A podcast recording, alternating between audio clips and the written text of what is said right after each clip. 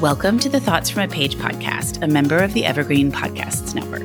Hosted by me, Cindy Burnett, a voracious reader and book columnist who provides you with casual author conversations and insider information on all of the newest releases that I have read and recommend. With so many books coming out weekly, it can be hard to decide what to read, so I find the best ones and share them with you. For more book recommendations or to find my backlist of interviews, visit my website at thoughtsfromapage.com. If you love to read, please consider joining my Patreon group. I offer at least two bonus episodes a month one where I talk about the next month's most anticipated books, and one where I chat with an independent bookseller, all about their store and the books that they recommend. In addition, I host a monthly early read where members have advance access via NetGalley to a digital copy of a book, and then we meet on Zoom with the author pre publication to chat about that book. January's book is The Sweet Spot by Amy Poeppel, and for February, there are two Lauren Willig's new book, Two Wars and a Wedding, and a debut by Leigh Abramson called A Likely Story. Thanks so much to those who already participate, and I hope you will consider joining us. Today, I am chatting with Tori Whitaker about a matter of happiness. Tori belongs to the Bourbon Women Association and the Historical Novel Society. Her work has appeared in the Historical Novels Review and Bookmarks magazine.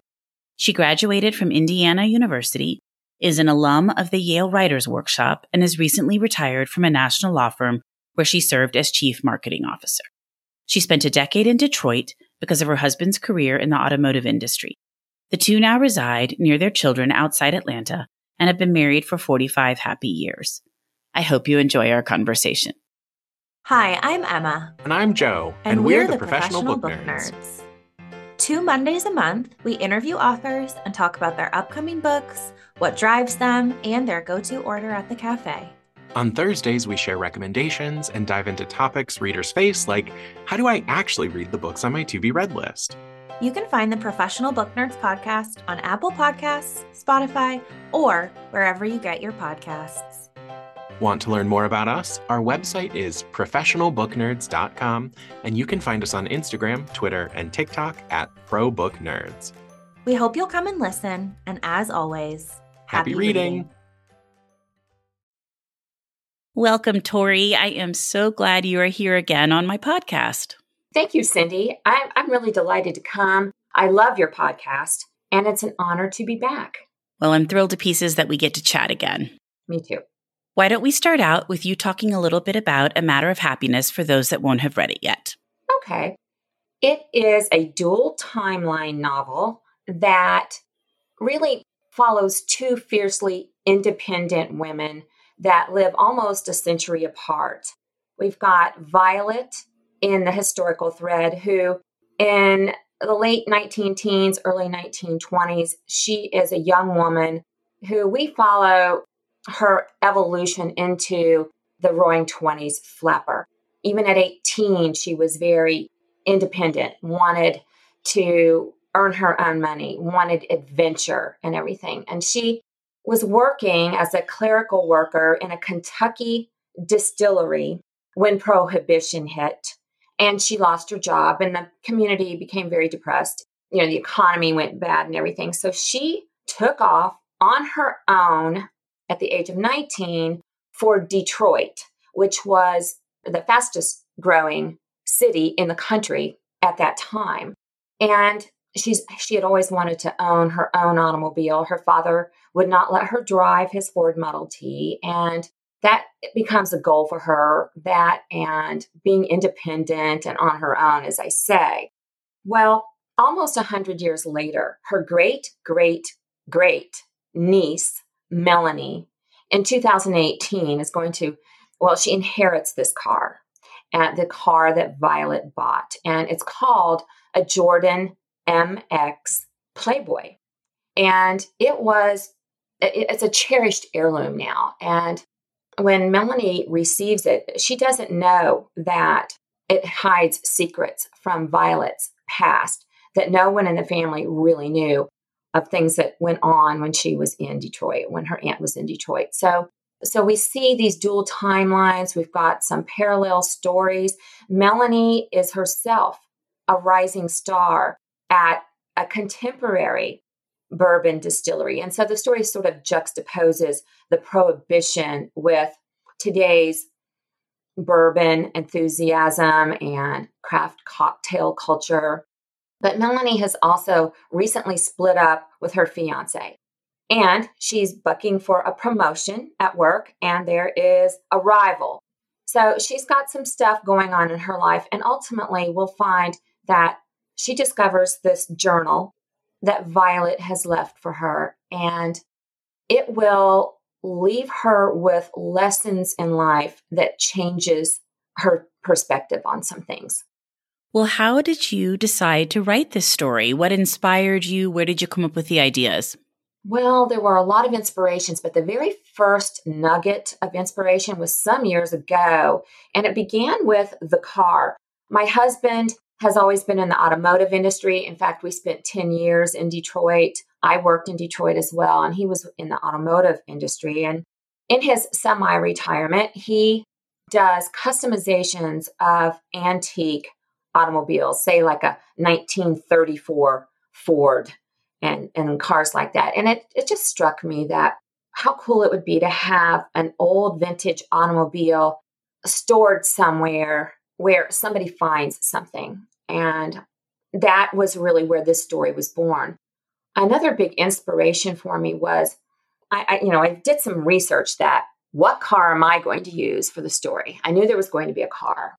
And I wanted to focus on the early 1920s. So I did some research and I discovered this Jordan, which in its era was just wild with flappers. They just flocked to it. In fact, F. Scott Fitzgerald named a character Jordan in The Great Gatsby and named her after this car.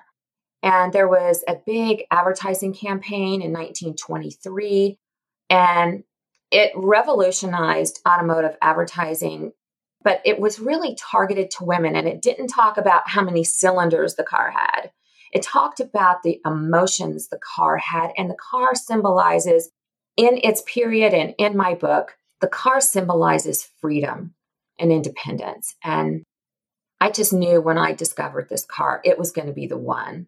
So that was an inspiration. Then, also, about, I guess, 10 years ago, my husband and I traveled along the Bourbon Trail in Kentucky. And his, his parents and grandparents were born and raised in Kentucky. My grandmother was born there as well. And we have a little bit of an affection for it in that way. But also, we enjoy bourbon. I guess that was how I came to have the idea to put these two periods opposite of each other. You know, my first novel was dual timeline, and I love that structure. So it worked out pretty well, I think. It definitely did. And I know from your Facebook page that you like bourbon because I see you posting photos of you and your husband drinking various bourbons. So that's fun that you were able to wrap that into this story. Yes. In fact, during COVID, we, well, before COVID, we used to go out every Friday night, sort of like TGIF date night. And when COVID hit, we had to stop doing that. And it was really during that time, starting in 2020, that we became even more connoisseurs, I guess I'd say, with my husband mixing cocktails for us every Friday at home. We still had our Friday night date night, but it was just in our own living room. And he became quite the mixologist. Okay, that's so fun. Mm-hmm. We're still doing it. We still have Friday night date nights at home. We, we've enjoyed it so much, we don't even go out on Friday nights anymore. Makes it a little easier. Yeah. Well, and I hate to even mention this because I know you're going to ask me what kind of car it is, and I have absolutely no idea. But my neighbor next door actually has two vintage cars, not that old, but I think they're from the 40s. And he takes my son to ride in one of them occasionally. And I think recently he just sold one of them. But the other runs well and he takes it out and it's loud. It kind of revs the motor. It's really fun. And so I'm going to have to go over there and ask him what kind of car it is now. Oh, yes. Well, the, the Jordan was, in addition to just being this really cool sports car of its day, it was a two seater convertible. So it was a roadster. And if you can imagine, even today, the manufacturer had called it scarlet red. Well, even today, if you saw two attractive young women who are 22 years old riding around the city in a hot red convertible, it turns heads. And it certainly turned heads then. It was it was kind of scandalous with a lot of people who didn't think women should be driving. And that was also during the time that half of the cars on the road were Fords, and they could have it in any color they wanted as long as it was black. And that's what Henry Ford was supposed to have said. Oh, that's funny. It, it stood out as a uh, as a hot machine. Well, and usually I wait a little bit to ask about covers, but because we're talking about this and there is a car on your cover, and I love your cover, red's my favorite color. So I love, love, love your cover and all the detail. Is that the type of car that is on your cover? Well, I'm so glad you asked that. That is the exact car. The publisher brought me four cover designs at the initial review. And they basically, my editor told me from the get go, and usually they let you just look at them and kind of pick your favorite. But but she said just from the get go, and I want I'm going to tell you right now, everybody here loves the one with the car most. And then I sent it to my critique group and, and then the four of them, and they were like, oh, you got to use the one with the car. So I liked it too. But I said, okay, I went back to Lake Union, who's my publisher, and said, but if we're going to have a car on the cover, it's got to be the car, it's got to be the Jordan. And then it took some time, but I was able to get rights to the photographs of this car. And so this car on the cover is truly a restored, authentic 1923 Jordan MX Playboy. And that was important to me. I liked the way they have this red background, but then they have this flapper in the black and white. I thought that was cool.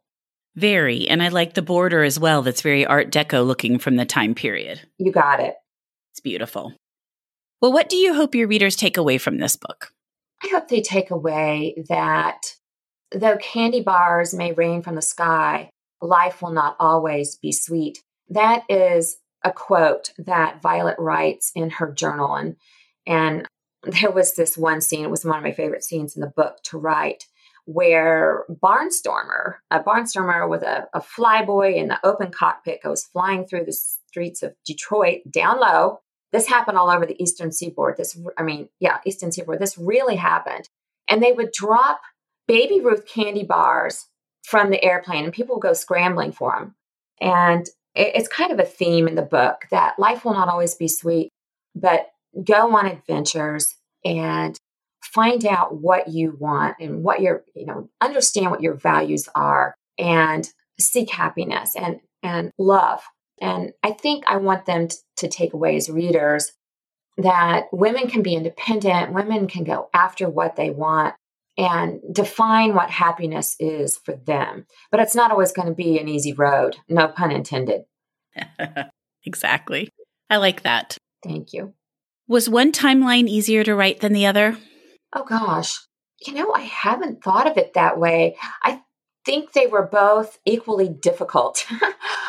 and and and there were changes made in both timelines as we went through various evolutions of drafts but for example in the historical timeline i originally had in the opening chapter violet's mother passing away but it just seemed when we got done that that wasn't working. And I decided to keep her alive. And I really feel like her mother plays an important role in the story. Uh, but that was hard because, I mean, when you have a character who used to be dead and now is alive, that really changes what's going on in your main character's head and heart. And so that was a big revision all the way through. And then in the modern timeline, you know, I, I really had a, a relationship with my mother that was not contentious. And yet in fiction, we want to see some friction. And so I had to keep making their relationship with Melanie and her mother more stressed, let's say. And ultimately, they have sort of a blowout, and we want to see them resolve it if they can. But that's hard for me to write because it's it's something I never experienced. And then it was an ambitious dual timeline, given that there was one setting in Kentucky. Well, the historical part is partly in Kentucky as well, but mostly um, in Detroit. So there's two cities, two industries, bourbon and automotive. So there were, it was uh, a lot. I wouldn't say one was easier than the other. I'm always so curious, and I know authors do it in many different ways, but do you write straight through or do you write an entire timeline, the other timeline and then weave them together. I agree with you. I find it's fascinating to hear how other authors do that. For me, it's sort of a hybrid. I will write three or four chapters in the modern timeline and then three or four chapters in the historical timeline. I like to stick with one timeline sort of while I'm in the zone. Typically, there'll be a, good place to either stop or to transition back to the other timeline. But I do that all the way through the book a few here, a few there, all the way through the book, with one exception, I guess. And I found this with my first novel too, that about halfway through, even though I know how the story is going to end generally because I'm a planner and I've got an outline, about halfway through, I just have to cut to the end and write that last chapter and epilogue. But aside from that, it's pretty much straight through going back and forth, as opposed to write the whole historical timeline and then write the whole modern timeline and weave them together, as some people do. I know. And I think that would be so difficult to sit down and write one entire timeline, then the other entire timeline, and then try to weave them together. But it seems to work very well for some people. And some people do the complete opposite. They just write straight through. And then it sounds like you have kind of a hybrid. And that's fascinating that midway through you end up writing the ending. Right. Now, after I get where I think the book is pretty set, then I will read one timeline all by itself and edit one timeline all by itself. And I'll do that in both.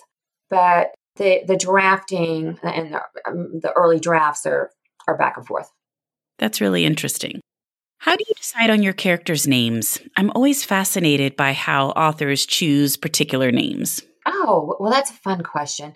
With Violet, I really did some research. Uh, she would have been born in the early 1900s, and so I did girl baby names of that period. And I liked Violet with the I and the L in it. And then Bond. Her last name is Bond. And she's a partially German descent and English descent. And, and I looked up English names of uh, last names. And I came with Bond. And I really like how ultimately she and her great great great niece have this bond that even while Violet is still alive and she's 100 years old, she's got this bond with her niece. And also, it was during this era in the historical part, early 1920s, with stocks and bonds and investing. And, and as we know, that the crash comes in 1929, but my story doesn't go that far into the 20s. But she's buying bonds, and I, I, I kind of liked it. With Melanie, I liked the sound of the name. But there are a couple other side characters that had names that were special to me. My my granddaughter, who was 12 at the time, said, Grandma, will you write a book someday with a character that has my name? Oh. and it was just so sweet. And so Violet's sister is named Evelyn. And then Leela is this wild flapper who is Violet's best friend in Detroit. And I, I picked the name Leela, which was a name from that period, but you'll be surprised to know that that's my middle name. It's actually spelled differently than how I put it in the book, L E L A in the book. And my name is L E H L I A, but it was named after my, I was named after my great grandmother who they all called Leela. So um, I liked having that name in there too. That's so fun to carry in some family names into your story. Mm-hmm.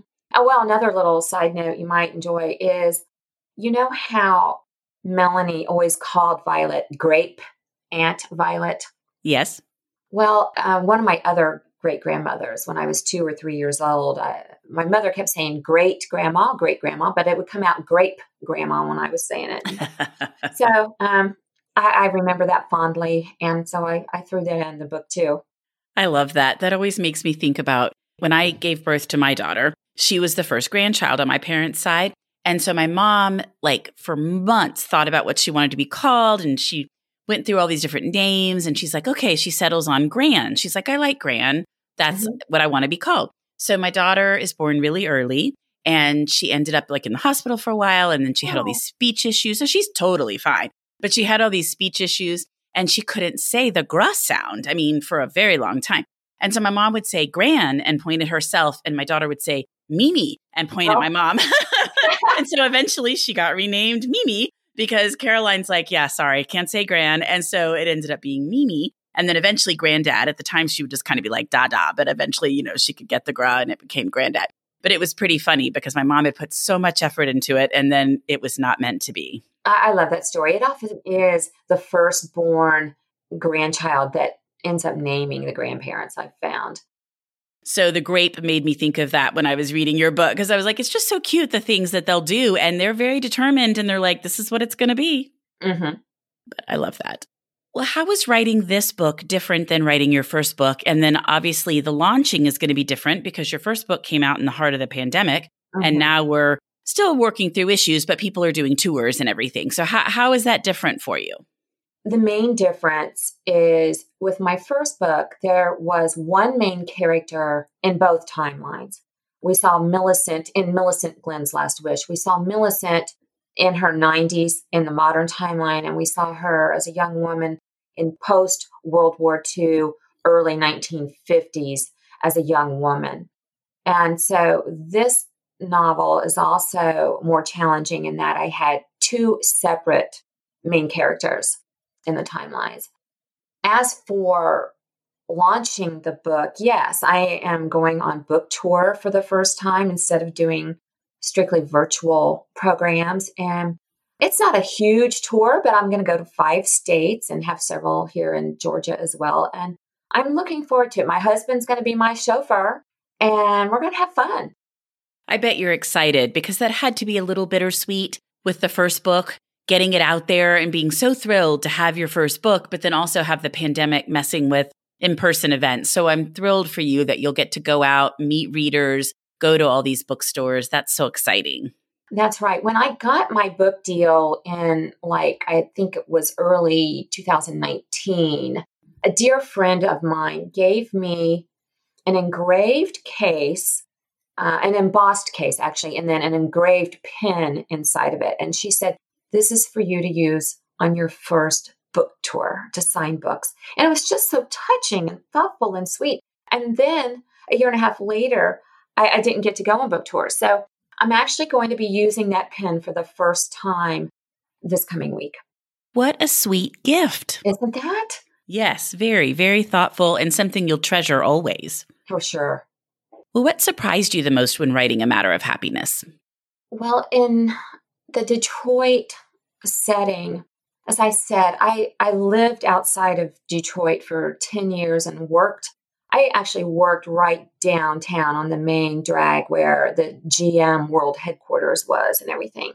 And yet there was so much about Detroit that I didn't know. I, I didn't know until I got into my research what a role it played in prohibition and how that came about was Michigan actually had prohibited the selling of alcohol before national prohibition went into effect by two years, I think it was. And so bootleggers and rum runners already had, they had their gig down pat. They were ahead of the game when the national prohibition hit. And also, Detroit is just across the river from Canada. And the Detroit River is a very narrow river with a few little islands in it. And Canada at that time could still produce alcohol. And so the rum runners would go across this river at night, take boatloads literally back across, and Detroit became a hub of the underground criminal distribution of bootlegged booze throughout the United States. Uh, at the same time, what that did was create in this boom town of Detroit a lot of speakeasies and blind pigs and parties and jazz clubs and everything. And so it was quite the place to be during Prohibition. And let me add that my characters are not involved in being bootleggers or anything, but it does serve as a very interesting backdrop to be there in Detroit at that time. I would certainly think so. And I'm sure it was interesting to look at Detroit in that time period compared to the time that you lived there. It, that's true, or compared to how it is now. Right. Another theme of the book is well, let me just spell it out this way. The modern day character, Melanie, takes this old, faded car that's been sitting in this carriage house for almost a hundred years and decides she's going to restore it. And and I like to think that as her car and her beloved aunt's car becomes restored, Melanie becomes restored too. As I say, she's got this this rivalry going on in, in her workplace. She's lost her love. But I like to think she becomes restored also. And while I don't spell this out in the book, I think it's a it's a book club kind of discussion question is um, when we see what happened with the bourbon industry, where it was just devastated. I mean, there were 200 distilleries of bourbon in Kentucky when Prohibition hit, and six of them got to have licenses to sell medicinal alcohol, and that was all. Yeah, I did not know that, that it went from 200 to six. I knew that some of them did have license to sell and sold for pharmacies and things like that, but I didn't realize the number was so small. Right. And so in the last 10 years, though, there's been 2,000 bourbon distilleries open up. I mean, bourbon is hot, and there are distilleries in all 50 states. And so it's back. And so I like to think that maybe there can be a renaissance in, Detroit, in Detroit too. And there are there are groups and lots of community groups and everything trying to make that happen up there. With the car industry being completely revolutionized in the last three, four, five decades, and some people buying foreign cars now while others continue to buy domestic, and some foreign cars are actually made here, it seems like Detroit has really suffered. Yes, it has. And I think they're seeing the growth of some new industries there. And it, you know, uh, Michigan is really a beautiful state, especially in the summer. I'm hopeful that it, will turn around because I think that's what the world does. It's got some problems, but hopefully some good people are going to make it happen. I hope so. It's always nice when those cities can kind of be turned around and and have a second life for them. Exactly. Well, before we wrap up, I would love to hear what you've read recently that you really liked. Oh, okay. Well, one book that I absolutely loved was Woman on Fire by Lisa Barr. And I had not read her previous books, but I picked this up because I love novels that surround artwork.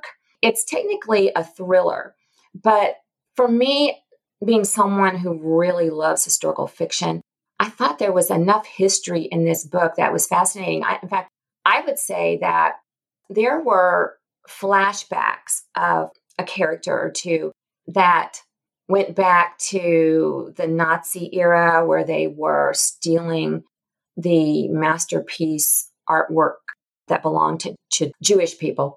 And th- they were so heartbreaking. They were among the best flashbacks I've ever read and um, heartbreaking. And uh, this story was, it had everything. It had love and uh, rivals and a, a ruthless villain, a strong young woman trying to do right, and all kinds of things like that that I love.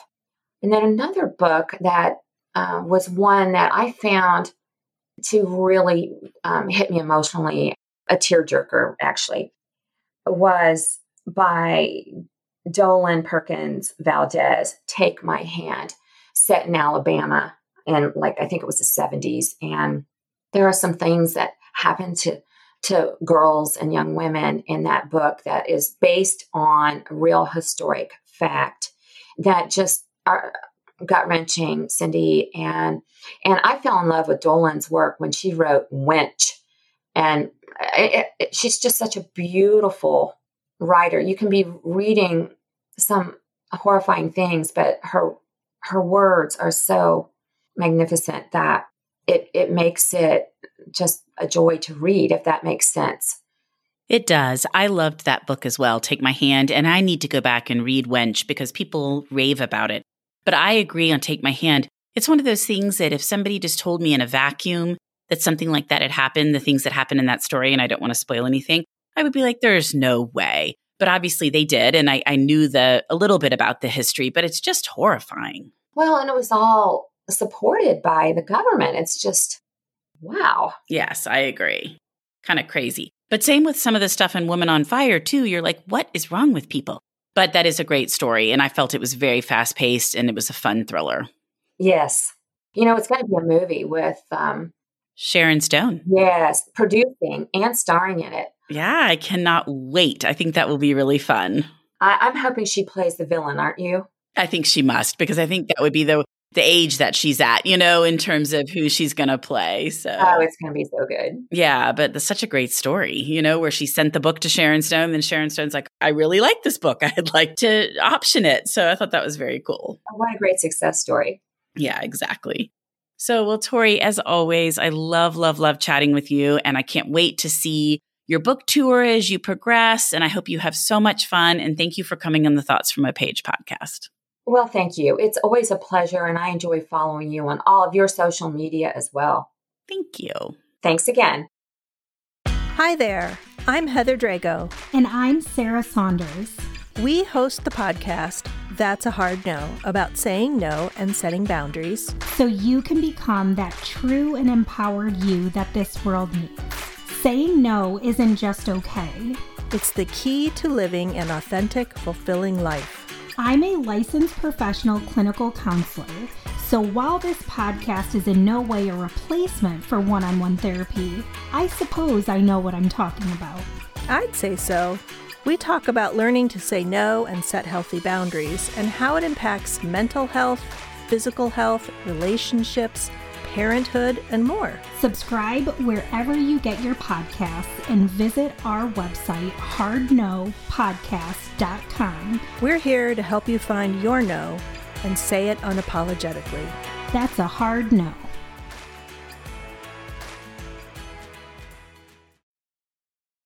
Thank you so much for listening to my podcast.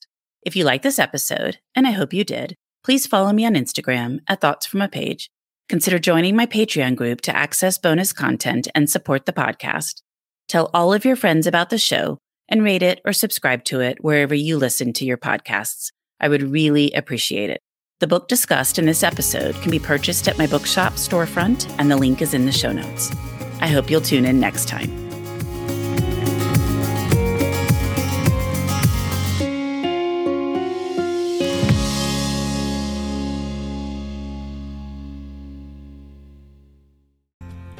Questions, we've got answers. Business leadership, ownership, and sales can be challenging. Tune into the Accelerate Your Business Growth podcast to learn from the world's experts. Join me, your host, Diane Helbig, as I chat with people who have expertise in various areas of business. You'll enjoy the lively conversations that are focused on providing you with the ideas, tips, and suggestions you need to realize greater success. Get what you need for your business when you need it from the people who have the answers.